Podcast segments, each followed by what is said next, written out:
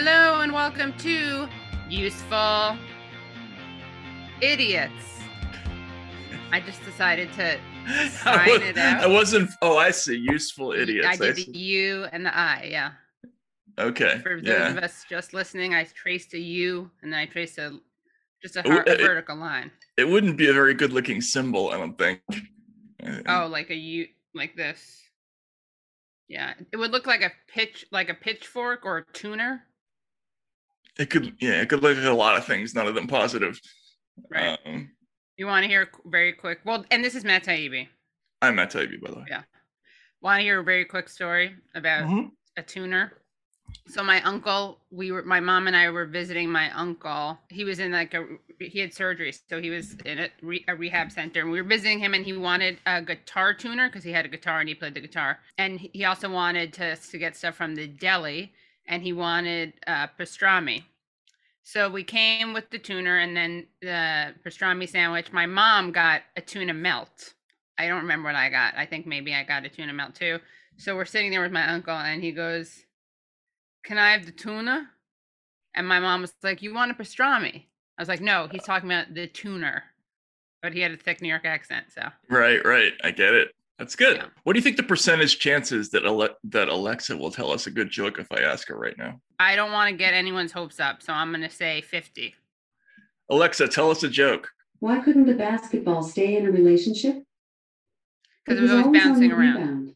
Oh, What did that was say? good. Because it was always on the rebound. Uh, no, I'm gonna Uh, I'm gonna vote no on that one. Do we give her one more chance? Alexa, tell us a joke. Why did the plane land on the football field? To score a touchdown. Ugh. Why did the plane land on a football field to score a touchdown? All right, one more chance. We got to maybe it's Alexa, A, tell us a joke. What do you call a boomerang that doesn't come back? A boomerang. a what? A bummer something. A boomerang? Like what? Boomerang? A bummer? Oh my god, Alexa, you're fired. So lots of stuff to go over this week. None of Is it there? good, as you said. And we I have guess a great there is. guest too. Oh, we don't announce the guest at the beginning, right? No, Okay. no, we've gotten out of that habit. So uh, let's just get into it. For food groups, uh, uh, you're up, right? Democrats. Yeah, up? I'm up. Yeah. So yes, Democrats suck. For Democrats suck, let's just go to the videotape and uh, check out a statement, uh, a lovely moment with Jen Psaki Bomb Psaki.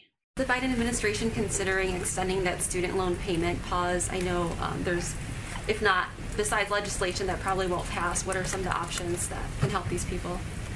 Um, you're talking about the student loan payment pass that expires in February, just for, for clarity. So, No, the other um, one. In the coming weeks, we will release more details about our plans and we'll engage directly with federal student loan borrowers to ensure they have the resources they need and are in the appropriate re- repayment plan. We're still assessing uh, the impact of the Omicron variant, uh, but a smooth uh, transition back into repayment is a high priority for the administration. Uh, the Department of Education is already communicating with borrowers to help them to prepare for return to repayment on February 1st and has secured contract extensions with loan servicers. So we are preparing for a range of steps here. Um, these steps have provided, I would just note, more than $12.5 billion in discharges to nearly 640,000 borrowers, plus tens of billions more saved by the 41 million borrowers who have benefited from the extended student loan payment pause. But it expires February 1st, so right now we're just making a range of preparations. And then on the Olympics, um, So okay, the answer to that question, Matt uh, Wilson, can you play just the very opening of that clip?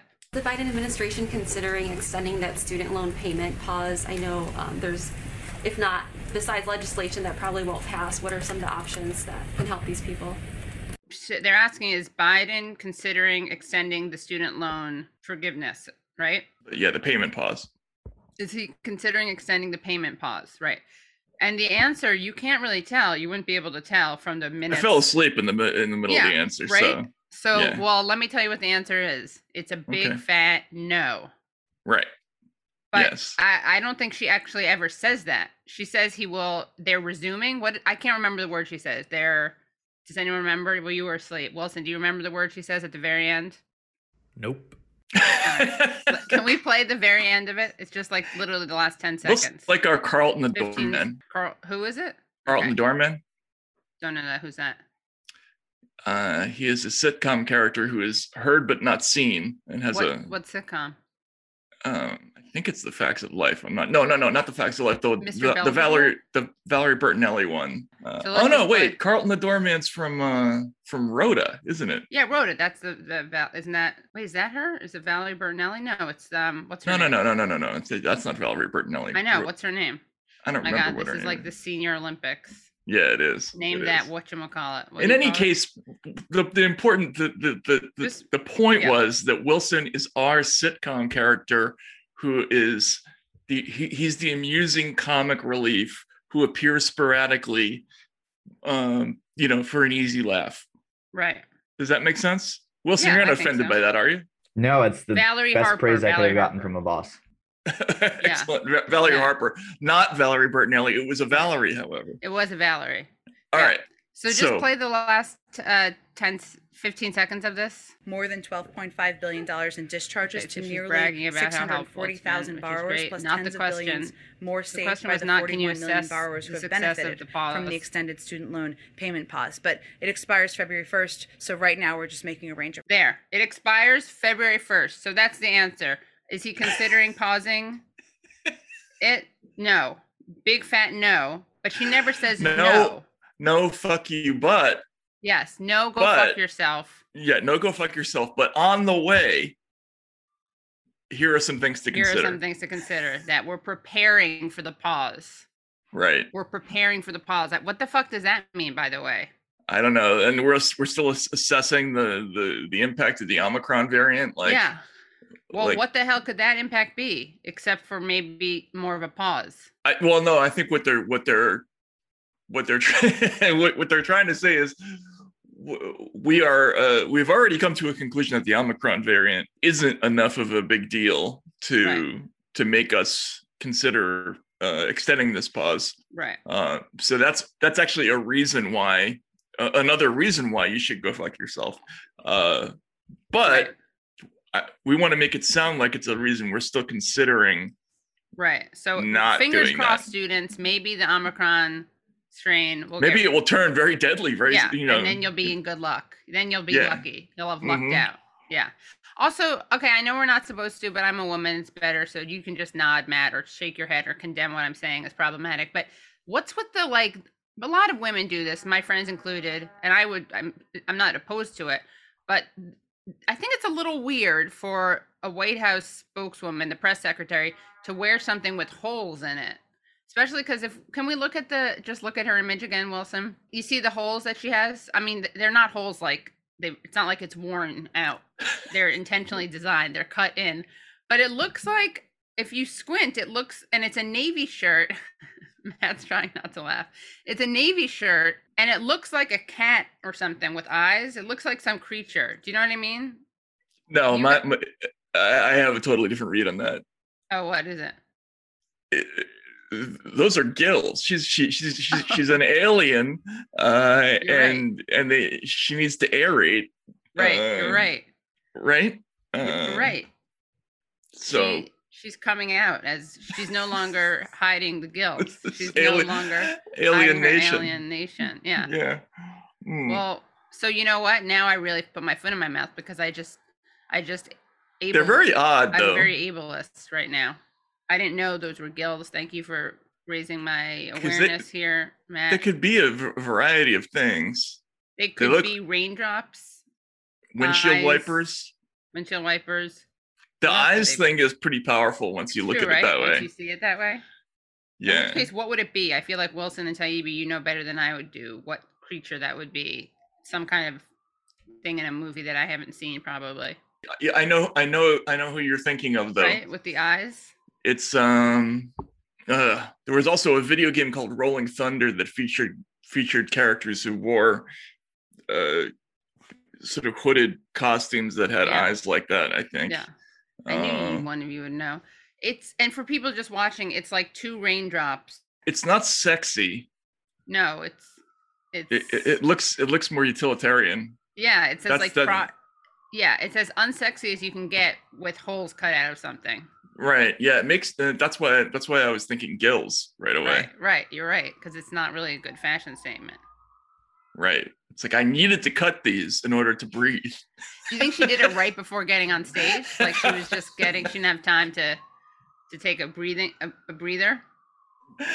Maybe it could be. We go back and look and see if the she if, if she makes makes room, Yeah. you know, in some of the yeah, other. other appearances, she does the shake thing, the the grab and shake. I don't know how to describe it. Yeah. Yeah, I mean, look, you, shift shifting to the more serious thing, like the student loan pause. It was it was this this was going to be a bad look for for the Democrats, almost no matter what they decided, because this started under Trump, right?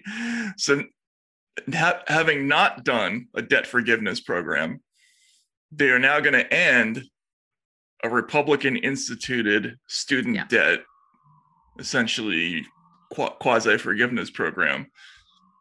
Trump must be laughing his ass off.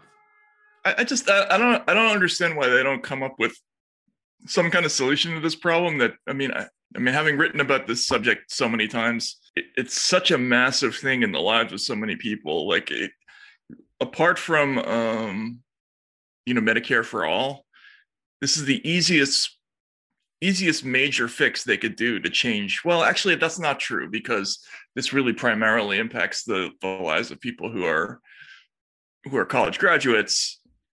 So you're not going to get votes I mean, who already overwhelmingly vote Democratic anyway. Right. But they should do something about it. It just it it's just uh it's just amazing that they keep punting away opportunities to to make to do something about an obviously bad system. Yeah, and I bet there are people who are not who are independents, who are parents of kids with debt, you know, who would like the idea that their kid doesn't have to struggle to make ends meet, be punished for trying to get educated.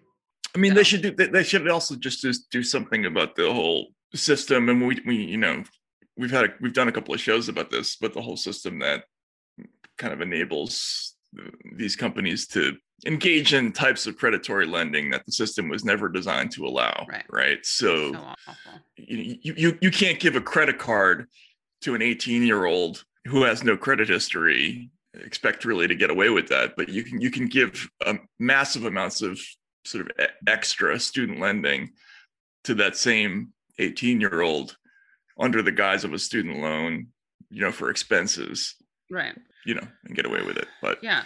Great look, guys. Great look, Dems. anyway but yeah you're right yeah this is this is this is just yet another another one of those things that's going to back up on uh, or, or or it won't who knows i, I don't know my, my I mean, i feel like my predictive powers are, are are waning like my memory these days so well, that's good. You won't remember how embarrassingly off your predictions were. that's that's a good point all right yeah for for republican suck this week there was a lot of stuff to choose from and look the mark meadows thing was certainly food for thought. I just i want to wait for the whole january 6th investigation to blow over before i kind of weigh in on that because well for a variety of reasons.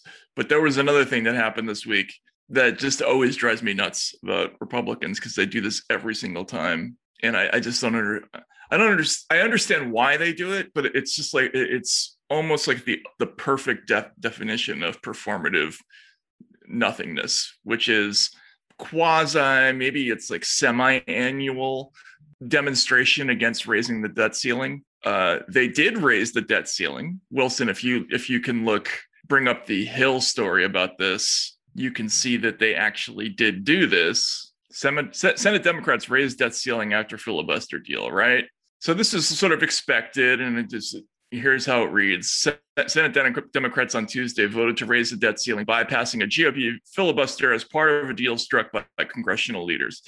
Senators voted 50 to 49 along party lines to raise the debt ceiling by 2.5 trillion. Though GOP senators supported legislation last week setting up the simple majority vote, none voted for the bill to increase the debt, the debt ceiling. So, in other words, this is actually not a small detail. This is this is annoying, even though this was something that everybody agreed to, essentially, right? Like they they agreed to not put up a fight about this, but they voted against it anyway, just to have the the appearance of more conflict Right. when when this was this would have been an easy example of yes, we can we can actually work together, but Right. you know, but we don't. Right. We hear Mitch McConnell in the story, if you go down, saying every Senate, Democrat is going to vote on on party lines to raise our nation's debt limit by trillions of dollars. If they jam through another reckless taxing and spending spree, this massive debt increase will be just the beginning, he said. More printing and borrowing to set up more reckless spending to cause more inflation to, to hurt working families even more, McConnell added.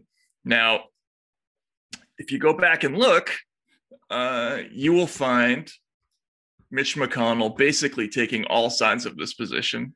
Wilson, can we see the uh, Mitch McConnell on why this, why we, why you have to vote yes on raising the debt, the debt limit, uh, debt limit? As you know, we're moving toward the conclusion of this uh, period in session.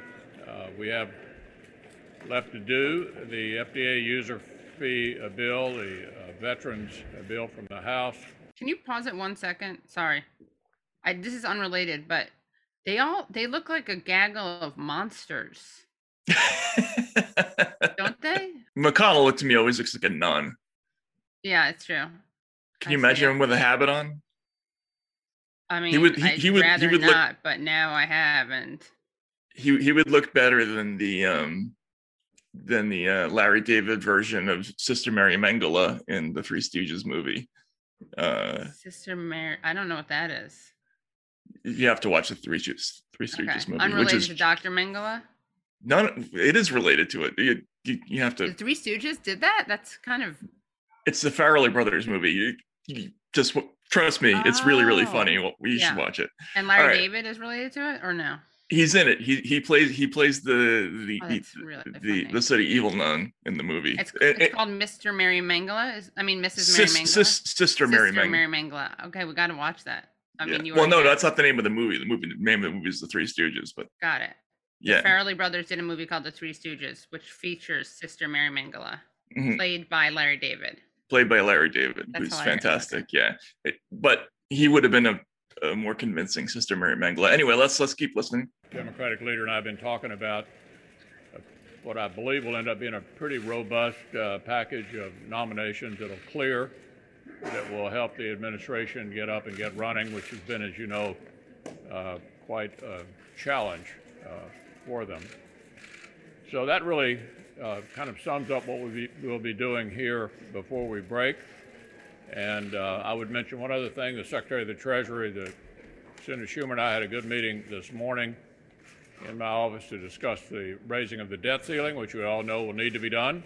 which we all know will need to be done.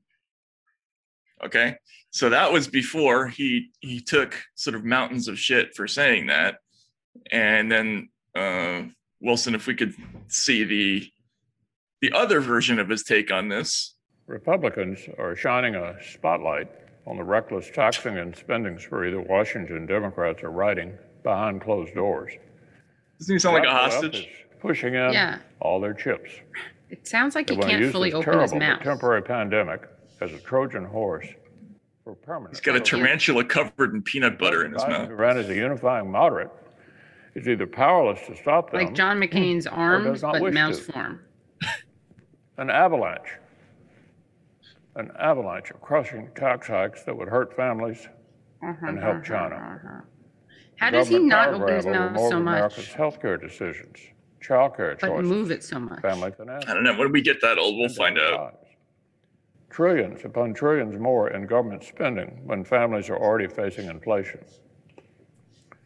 None of this, of course, Is he going to use the word penury? Do you think? I bet not. What word? Democrats have Penury. consulted I thought you said pangolin.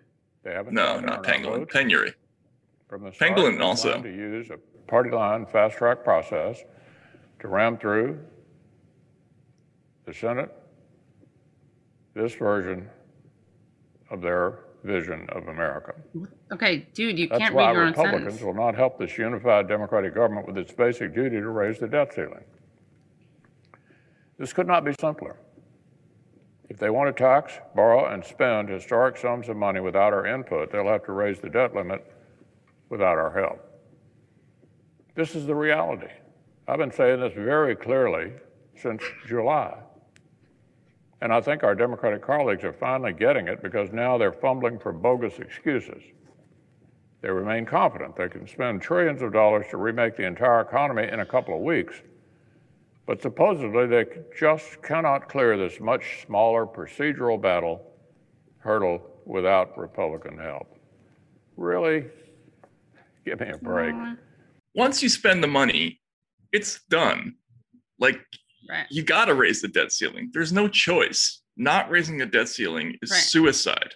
Okay, like if you if you default on on all that debt, you've already spent the money. If you if you if you Right. if you don't borrow to to fulfill the obligations, the next time you're going to have to borrow, which is going to be immediately. Um, it's going to cost you a fortune more. So not raising the debt ceiling is not an option. It's it's not it's not a political option. It's not a it's not an economic option. It's it's just not something that can be done. If you want to fight about spending, you have to do it when you're deciding what to spend. This this is this is like this is like somebody saying, "Oh, I'm going to control spending," you know, by I mean, I, and again, we've talked talked about this before. It does it's not analogous to household spending, but Right. But the thought is similar. Like oh i'm going to control spending by not paying my credit card bill. Like no you control spending by not spending you know?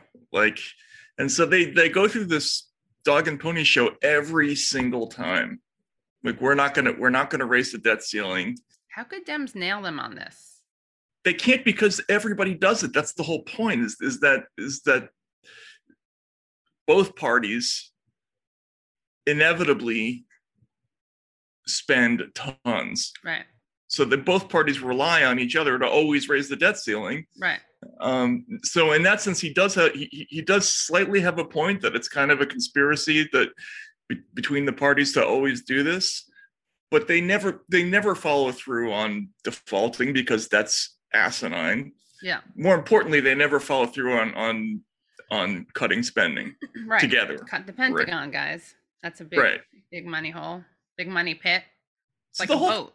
it's just that this whole thing is is just it's just such a dog and pony show and they, and they're particularly bad about it because if you listen to that first video of Mitch McConnell like he just this accidentally blurts out the truth because he, he I guess he's forgetting to lie brief, briefly like oh yeah which you know the debt ceiling which we have to raise um because you know I guess maybe he's getting tired he, he forgot he Yeah, he had forgot to to lie. yeah He forgot his talking points. yeah, so and then later on someone's like, dude, you gotta pretend that we are not gonna do this. Right. And so he go he goes onto the Senate floor and like, "All right, all right, all right, well, we're not they're gonna have to do this without our help. And then of course they do do it with their help. That's the other thing is they they actually did work out a deal to and it's just so frustrating. And the, the like people who actually pay attention to this stuff either they're going to be upset that one or the other party is spending too much or is not serious about cutting spending or they're going to be upset that they're pretending to care about spending you know what i'm saying Yeah. it's like it, just just the lying about it doesn't really help anybody politically Uh, Right. So anyway that's my republican suck Yeah. They and and how they do indeed suck. and this goes back to their whole it'd be one thing if this was just if, if this was this were right after well even that didn't count like you know the historic budget slashing that went on on under ronald reagan which of course when you go back and look turned out to be offset by a massive payroll tax hike that Right. they that ended up having you know consequences on generations of people. They and was later presented as oh my god social security's broke. Uh wonder why that happened. I hate that. it's right. The whole thing is is just infuriating but th- th- this this this is just regular install installment of let's pretend that we really are going to do something about spending by voting to to do a suicidal you know abrogation of our financial responsibilities. Like. anyway so what do we have what do we have for uh Wait, isn't that weird? Yeah. Um. So this, I thought. uh, Let me just be honest. Let's. Can we show the?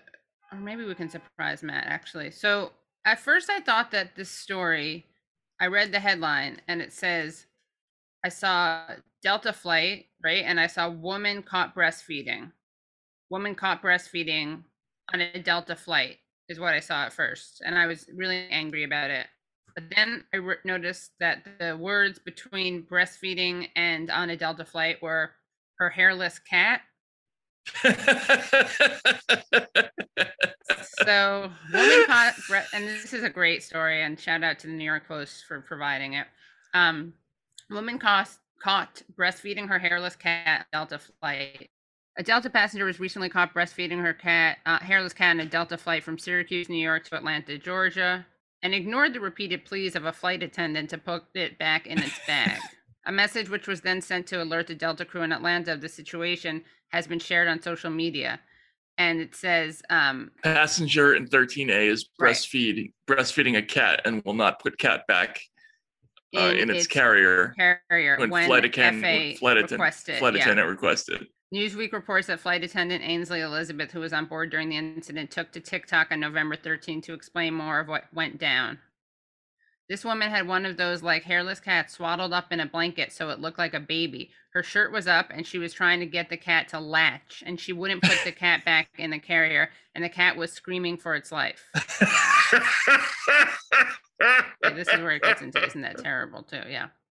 But what? That's not already terrible? Okay, good. Well, it was weird and then it was terrible. If the cat was into it, it would be just weird. The incident left the internet horrified. Such an ugly cat, too. Uh, people removing their shoes during a flight is off putting enough, but breastfeeding a cat, the seals of the apocalypse continue to loosen. Yeah. Has anyone tried unplugging humanity and plugging it back in?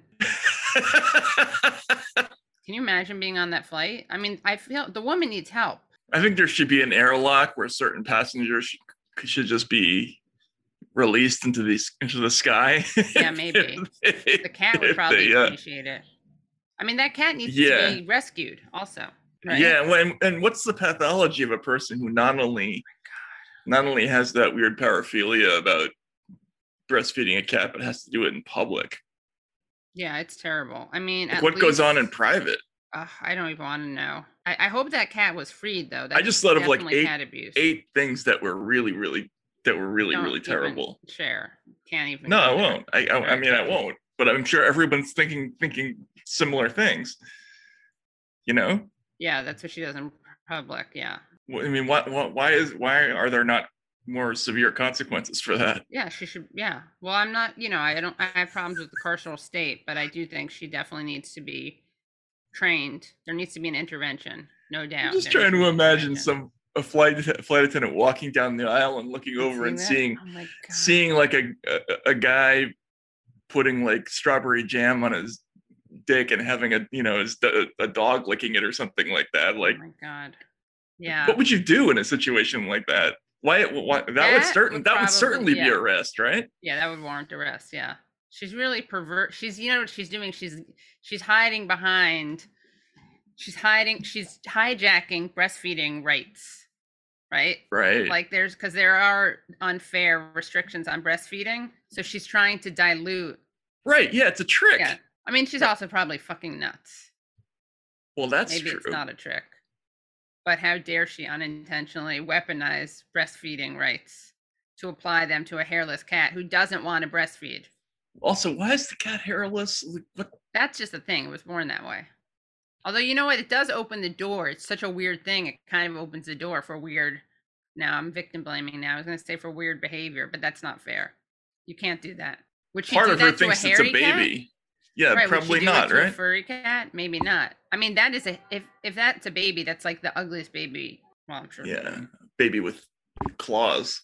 baby with claws and skinny. She clearly can't handle a hairless cat. Don't know if she could handle a haired cat. I think she shouldn't have rights to have any animals. This is a clear, the consent is clear. The cat is screaming. I don't know if cats can scream. What can they do? They can they can meow angrily. Yeah, I think humanity needs to reintroduce some of those ancient, like, you know, exile traditions, like Yeah. You know, uh, uh, I'm sorry, we just can't have you in the community anymore. We're- And We're gonna her put the plane. yeah, or just put her in a barge and you know, Yeah. you where, wherever you end up, as long as it's not here, it's that's it's fine. Yeah. you know, Or with I mean, it- cats, as long as it doesn't involve an encounter with cats or any animals. well, just any, just not as long, Creatures. whatever it is, as long as it's not on our territory. Like, Oh, I see. No, I what I'm don't. saying? That's that's out of sight, out of mind. I won't permit that. I see. You can't be allowed to inflict suffering. You're more worried about the cat. I'm more worried re-educated, about I'm more worried about myself in the yeah, the situation. tribe. Yeah, Yeah, the human tribe. yeah, exactly. Uh, yeah, that's pretty bad. Did that to Bodhi, I would kill them. I don't think Bodhi would latch. No, I mean the cat didn't latch either. Bodhi would probably bite actually, so she'd defend. She'd have no. I think the woman would have no. She'd already have a rever- be disincentivized. Bodhi Right. doesn't take shit from people. Good for Bodhi. Yeah. good for Well, that was definitely uh, weird. that was definitely weird. Uh, as usual, it's pretty hard to tell between weird the difference and between weird and- and terrible. Um, yeah. Let's go for your terrible. Wilson, how are we categorizing this? Is, is this a public service message? Is it, is it a joke? Is it is it what is it exactly? I think it's it's public service message trying to be funny, right? trying to be relatable and cool and TikTok. This is Jimmy Fallon featuring Ariana Grande and Megan Thee Stallion. They're doing this thing that is supposed to be, I guess, some kind of public service message about Christmas and wearing masks and getting your booster. Just let's just watch it. It was a mask Christmas. What's up, y'all? It's Megan Thee Stallion, Ariana Grande, and Jimmy Fallon. Y'all know what time it is. It's time to get those boosters. It was a mass Christmas. We stayed in the house.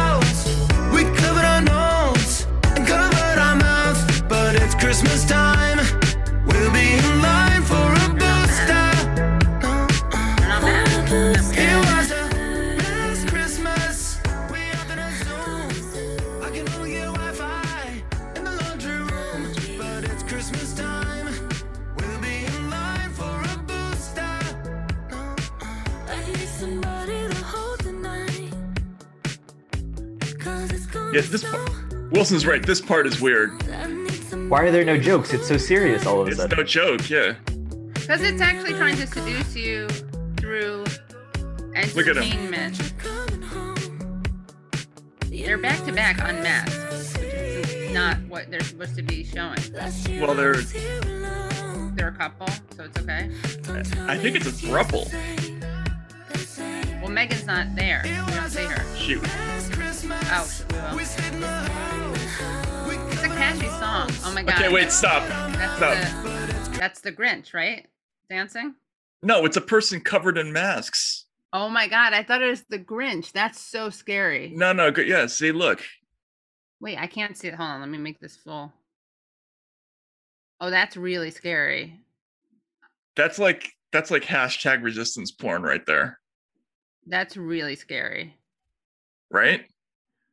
Whoa, I thought it was a Grinch dancing. Kind of looks No. like a Grinch, but it's just a person covered in mask. That's so scary. Okay.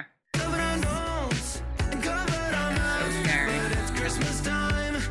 We'll be in line for a booster. It was a mass Christmas. Oh my god. You know, you have mask ornaments.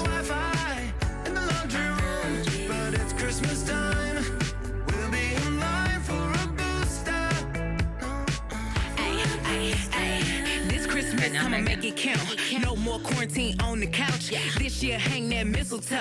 I'ma kiss everybody that I know. Ew, there's a dog this year's kissing different, you can sound. tell. Take those hows and jingle bells. Put Purell on everything. Turkey, egg, now candy cane. Hey, They're putting Purell. ho, there's a good chance of snow. Yeah. Hey, ho, somebody wipe Rudolph's nose.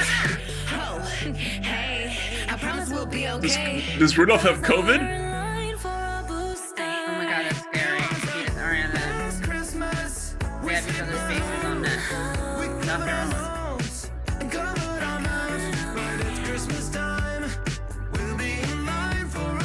He's playing chess with a dog, and then there's a, a masked creature. That's really weird. They're wearing. And she's wearing. Megan's wearing a nurse outfit, sexy nurse outfit. And they're running. So. What's that like? Hall and Oates or something? Well, it's kind of a catchy song. I'm not gonna lie. I'm sure a lot of people are gonna lose respect for me. I I I I just feel it's it's just kind of cringe all the way through though. It's The kind of cringe, message? yeah. Well, what's the message really? The message is what? Get your booster. We'll we'll be in line for a booster. You're not selling it well. No one wants to be in line for it. You just want to get it. In fact, this is like anti-vax, anti-mask. This is anti-vax propaganda, unintentionally. Mm, unintentionally, We'll be in line for a booster. Why are you emphasizing the line part? I guess so. It just the creature covered in masks. That's that's a scary thing too. That's a scary thing. Like I don't want that fucking thing dancing in my house. I know, seriously. You know what I mean? I think they did this song. I think the song is catchy, but I think you throw in the masked creature and then the we'll be in line for a booster and you're just And the bad jokes about getting Wi-Fi, yeah. as Wilson points Yeah. out. Yeah. I mean, not to say I feel like kind of boomerish, but I kind of thought that was a cute little stupid joke.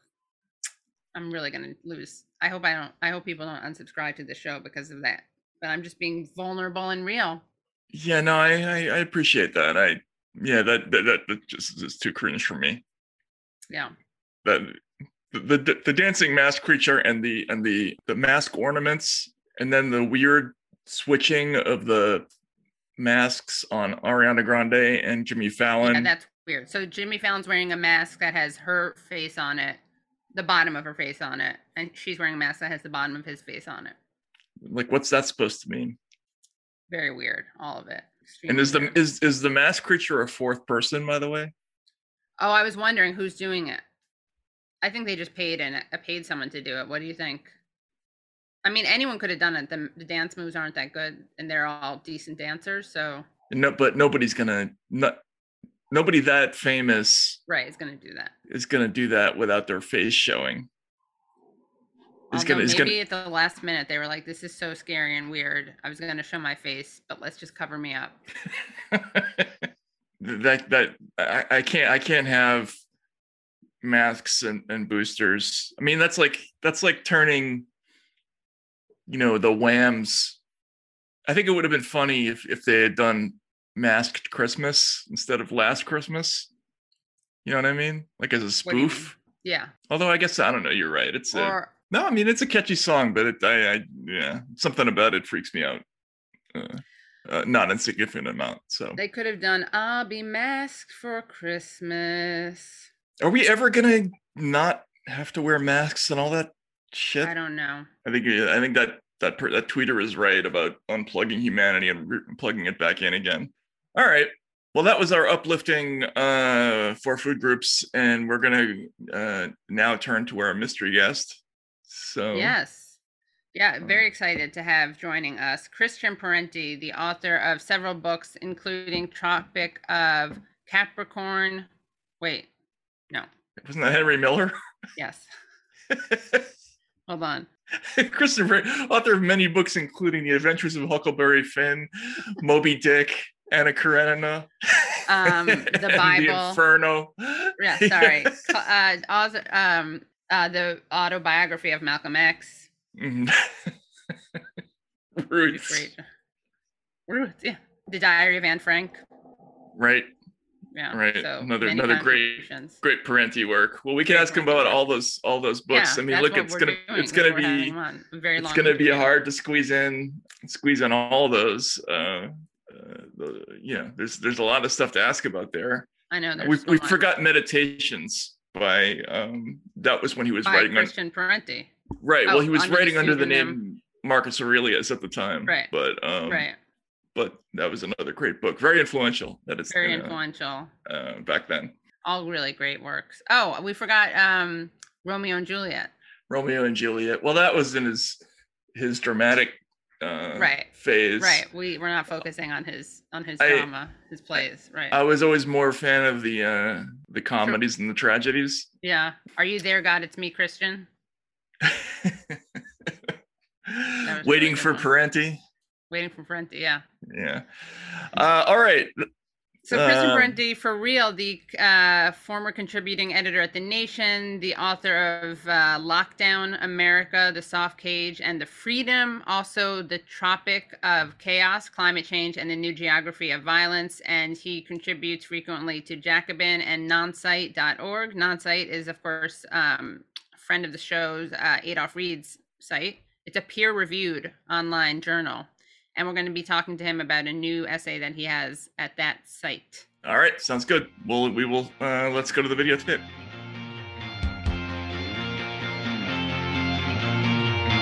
Afford Anything talks about how to avoid common pitfalls, how to refine your mental models, and how to think about how to think. Paula, while certainly you can mess up on a million dollars a year, it is far less likely than it is on $30,000 a year. Right. I would meet wonderful people that were struggling with a budget that was super tight. It was 100% you need to make more money. Make smarter choices and build a better life. Afford anything, wherever you listen. So excited to be talking to Christian Parenti. So excited to have you on the show to talk about, among other things, your recent article, The First Privilege Walk, which is at nonsite.org, which is, of course, the site founded by friend of show, Adolph Reed. And the uh, subtitle of this piece is How Herbert Marcuse's widow used a Scientology linked cult's methodology to gamify identity politics and thus helped steer the US left down the dead end path of identitarian psychobabble. That's an impressive subtitle, I have to say. Like I, that, like by itself, that Yeah, We'd have you on just for that. Yeah, like and that that should get like a, a nomination for something. It's like a 19th century style subtitle. it's very good. Subtitles would have like semicolons in them and go on. Right, right, right, right, right. Exactly. So what made you write this piece in the first place? Like how did you even stumble on upon this story? Well, I was, as I say in the story, you know, when I was One of the 20, I first. hit- Mhm. yeah, I, I I hitchhiked out to California from Vermont, got a job moving furniture, and I, I had dropped out of college already, and there was this weird little college called the New College of California, which later folded, and that's a whole interesting story in itself. But um, so I enrolled in the New College of California, and it was a you know a left leaning, uh, relatively inexpensive, progressive little place. And there, in my first semester in a, a class taught by an anthropology professor who had actually like had lived with Foucault briefly or had stayed in Foucault's like little next door apartment. Um, we did this exercise and it was like, you know, I was sort of like, didn't quite know what to make of it, but it, you know, it didn't, it felt like it was avoiding, you know, real radicalism somehow, but I couldn't quite at that point figure out what was wrong with it. And for Um, those that don't know, what exercise are we talking about? Right. Yeah. So the privilege walk, which was, it was For the founded. shuffle? It was all- it was called at first the power shuffle, and sometimes sometimes it still is called the power shuffle. And this is an exercise beloved by social justice trainers, where a group of people stand on a line and then take a step forward or a step backward in response to a series of questions, such as if you've ever been made fun of because of your ethnicity or sexual identity, take one step backward. If you're a white ma- man, take one step forward. And, you know, any, any kinds of questions can be asked. And in the end, people are arrayed along a spectrum of privilege and, you know, discussion ensues. I did that, or- by the or, way. or it doesn't ensue sometimes. Sometimes it's just sort of like, now look at this and like, you know, take it all in. As if living in this society, you weren't every day bombarded by uh, forms of inequality. Sort of like supposed to, oh wow. Hmm.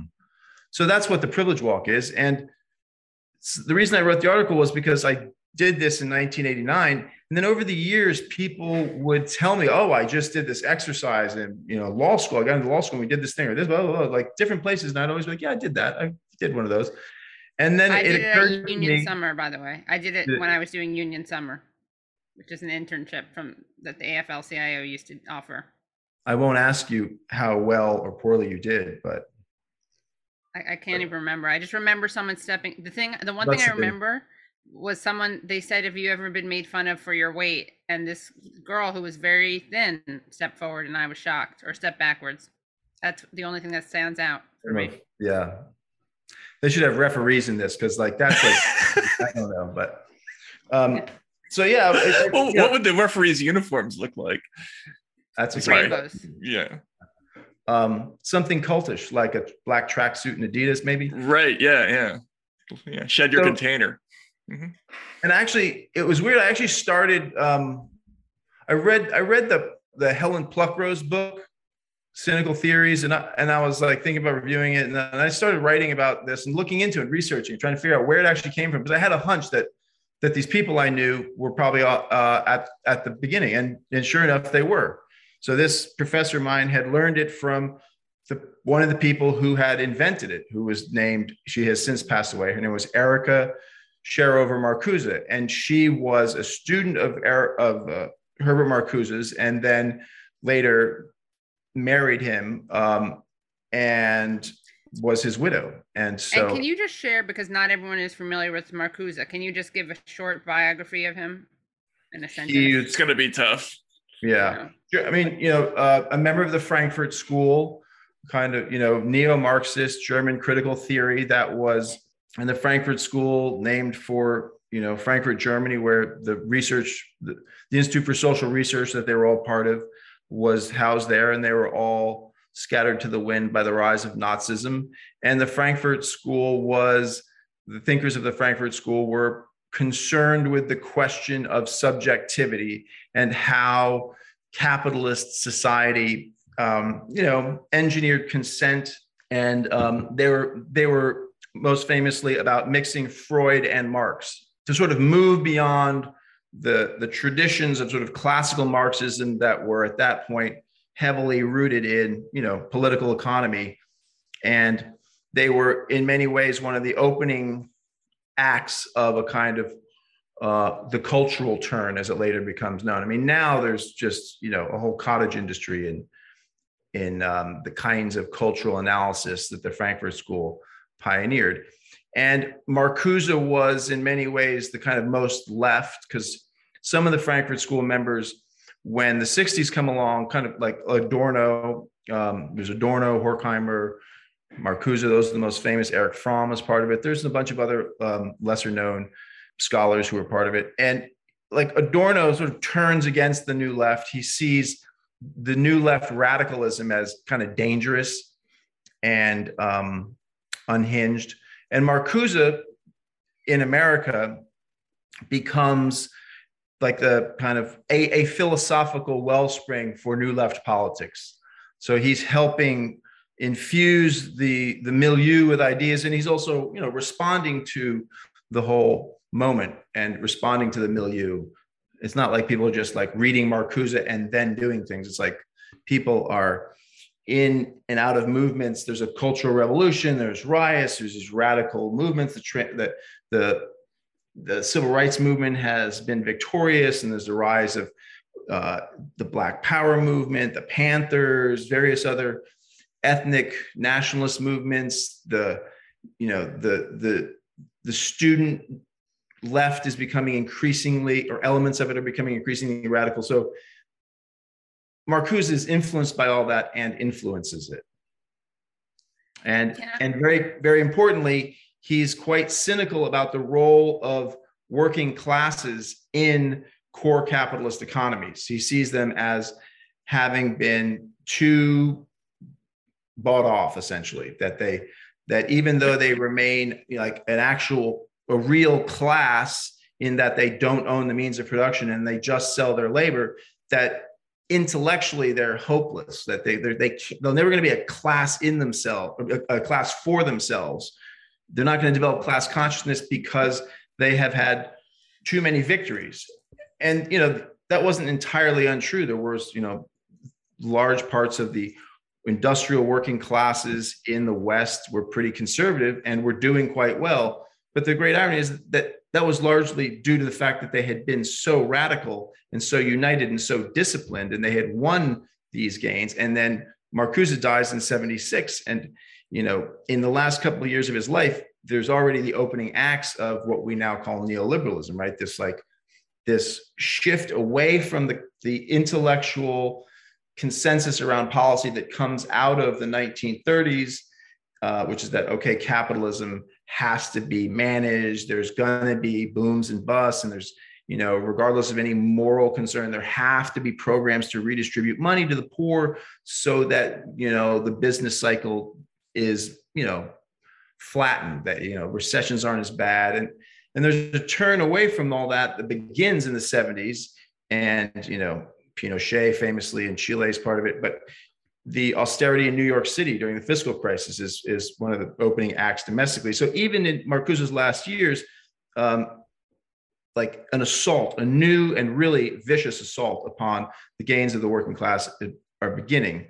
But so if you want to be charitable to Marcuse's cynicism about the working classes in core economies, you could say, well, he, he, he was commenting at really like the peak of living standards um, for that class. And and he kind of he missed the worst of what was to come in the 80s where there's just you know wholesale deindustrialization breaking of unions and you know the total transformation of, of regions like the midwest just like devastation as a result of, of policy that allows business to automate more radically and outsource and just close up shop and go away.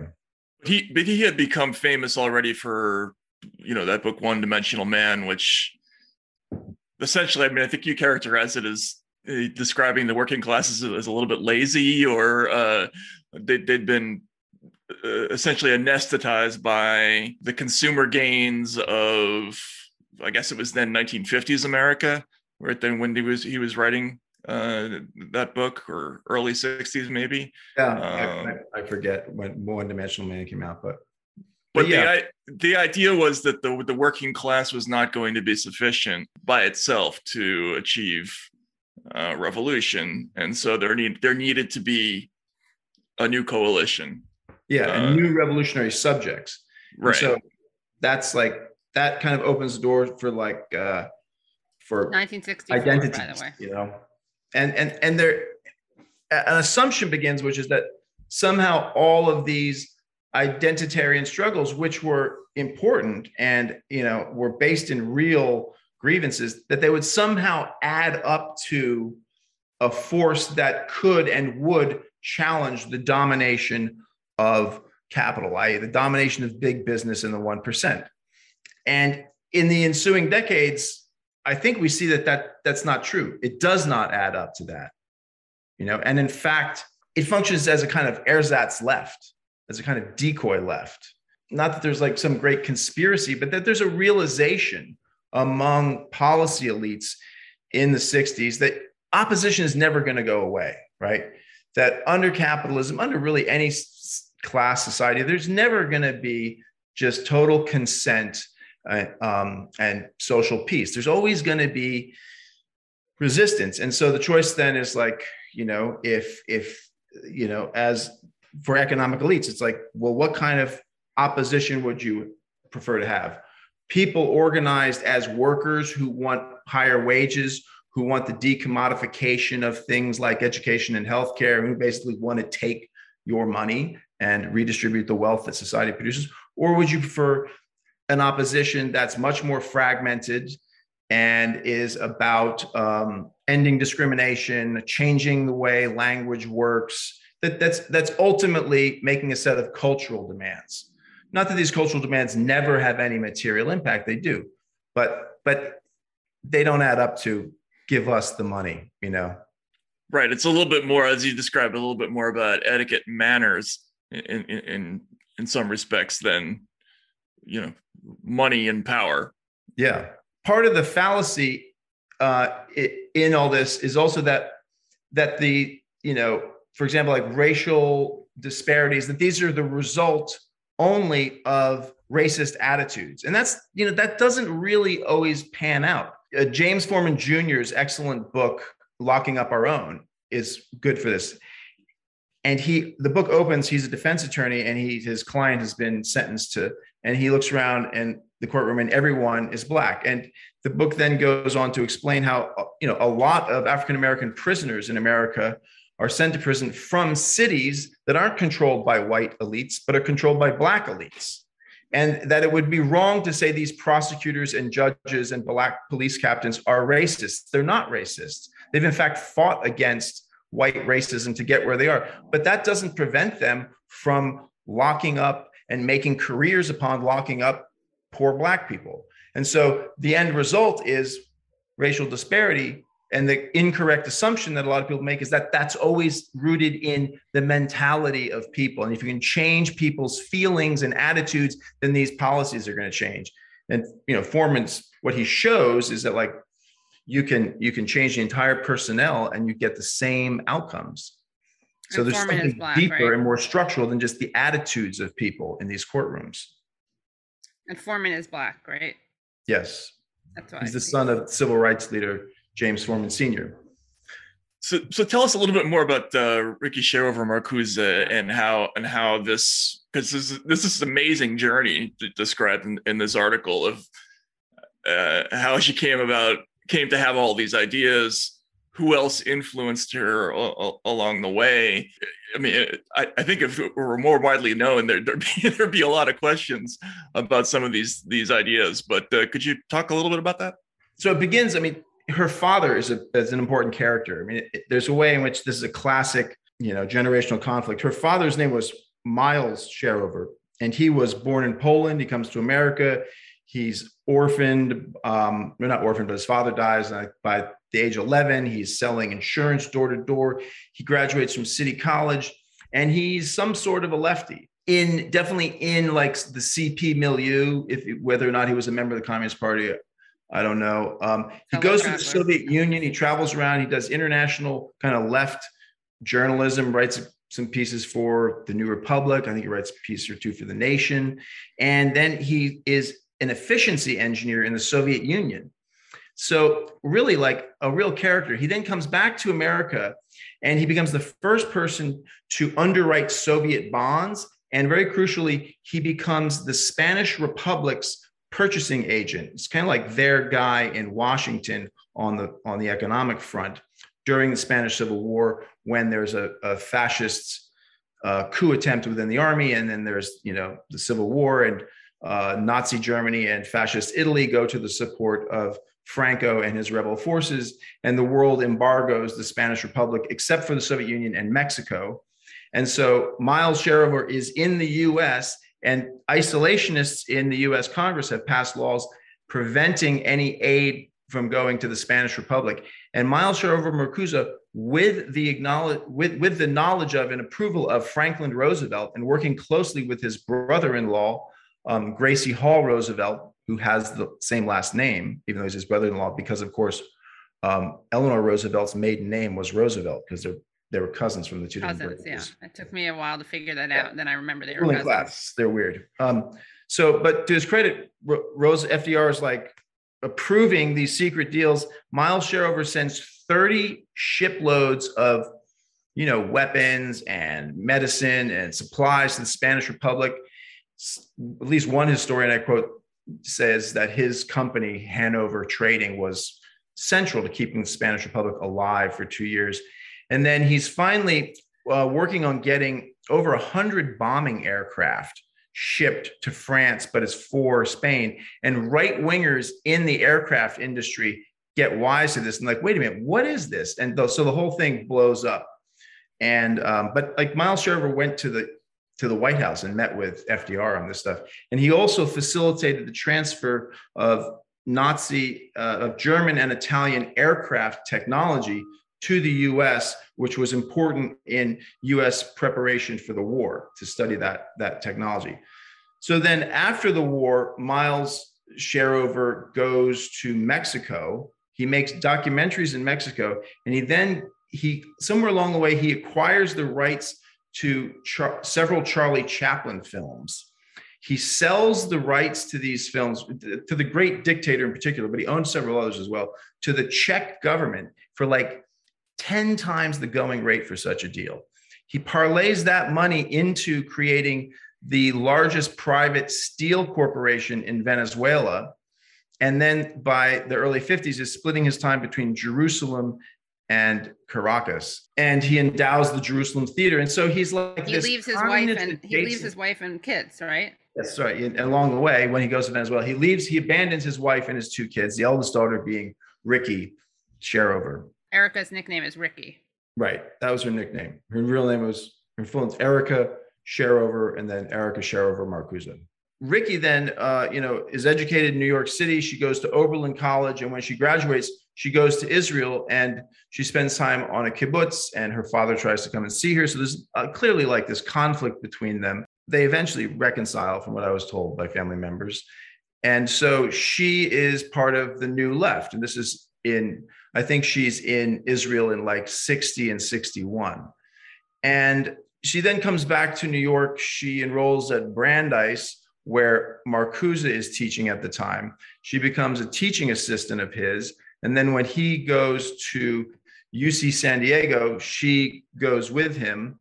And Marcuse's um, second wife, uh, Inga Neumann, I believe she passes away. And so Marcuse is widowed, and then a year or so after he's widowed, he and Ricky get together and then are married. And um, she writes a dissertation. I mean, Marcuse is has passed away. He dies in 76.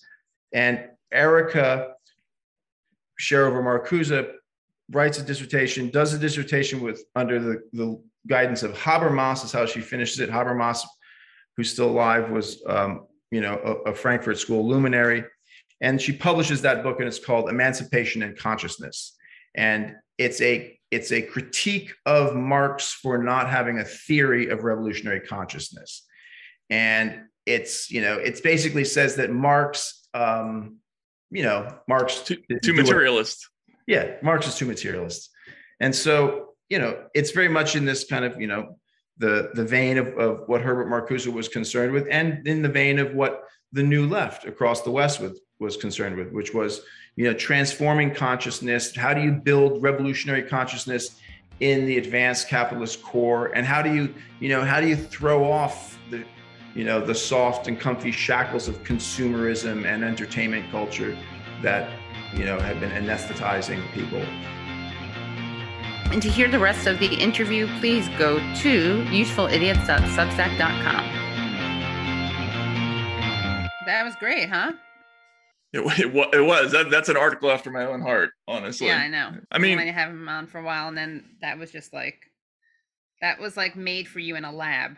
That article. But see, this is part part of this is what it, what irritates me about a lot of my own experience in the last two or three years. I don't particularly classify myself classify myself as a person of the left, although I, I clearly grew up, you know, on that side of the spectrum, like an ACLU, right? You know, liberal, like all that stuff. But to me, I, I, my immediate reaction to a, a lot of sort of new left movements is that this was not leftism, that this was a right. corruption of something, that it's on some level uh, some kind of play. I couldn't like figure it out it, uh, it, right away, but it seemed like, um, you know, it, it, it's easy to see when you when you when you follow the Bernie Sanders campaign right. that what he's asking for is is very simple, decipherable, and left clearly clearly sincere and clearly yeah has a has a, has a left tradition. Although I would say it's a much watered down version of right. of the left, right? um, which isn't necessarily a bad thing, but it's you can you can easily understand where he's coming from. Yeah. This other thing is not so simple to understand, and uh, you know I, I think the degree to which just watching it even clash with the Sanders movement and interact with it in the, in the last few years, and the, to see almost the, the, that it was hostile to the Sanders movement when it should have, if it was really left, it should have been deeply enthusiastic about it. Right. Um, well, because they're not, yeah, because they're a bunch of corporate sellouts. So anyway, I think I think that I think this article is yeah, is, is really interesting because it, it it it explains a lot this idea of sort of psychologizing politics and and, and div- diverting attention from yeah. the material side of things. We've talked about that with people like Adolph before. Yeah, Th- that history makes a ton of sense. Yeah, the more you and know, and it just also it's so it's so counterproductive and whether or not you care about disparity or you care more about actual injustice and exploitation, you know, given how racism works and how our economy works, obviously, when you address the exploitation and you increase people's wages, you're going to be disproportionately helping people of color. Right. Right. I'm just Yeah, making the argument for people who see who have that view. Um, no one gets thrown under the bus by by mass class based politics. Not necessarily. No, no. I mean, the people who get thrown under the bus in, in, in mass class-based politics are the relatively 1%. few. Really, yeah, are Yeah. very, very few people who, you know, have way too much money, right? Right. Like and that. they don't even get thrown off the bus. They get put from like a first class seat. No, what's like the top of the first class? They get thrown they get like okay, they get removed like once every five flights from a private jet or something. yeah, No one yeah, they're fine. exactly. If if it's the Sanders version, yeah, Yeah. yeah, Which yeah. I mean, if you're if you're talking about the the you know the, the Bolshevik version, it's a Oh, little yeah. bit more brutal. Yeah. I think we need to threaten them with that. If only they thought that the alternatives were that or Sanders. but for sure and and this is something that came out for me with with the loudon thing is just when you let this loose on everybody the immediate reaction is is complete mayhem everybody we- hates everybody else and everybody blames everybody else like it becomes impossible to even imagine organizing anything you know in in an environment like that And we didn't even have time to get into this. We can talk about it another time. But one of the women who participated in this stuff and is now kind of like a right winger, um, talks uses the word globalist, um, Mhm. was kind of like turned, I think, repu- repulsed by some of those practices, and still rails against like see still sees the the one percent as the enemy, but now from the right, not from the left, because she was so turned off by this stuff. That's interesting. That's interesting. Yeah. Anyway, great article. Highly recommend article, everybody read yes. it and Yeah, um, and rate review. great. And yes, rate, uh, review, subscribe. and uh, we will see you again soon. Yep. Bye, everyone. Bye bye. Hello, thank you so much for listening to and watching Useful Idiots. For full episodes and extended interviews, please subscribe at usefulidiots.substack.com. You can subscribe on YouTube at youtube.com slash usefulidiots for clips, live streams, and full episodes. Also, subscribe to us wherever you find your podcast. Follow us on Twitter at Useful Idiot Pod and use the hashtag Useful Idiots Pod. Join us Mondays at 10 a.m. for the Useful Idiots Monday Morning Show, where we discuss the Sunday morning news shows so you don't have to watch them.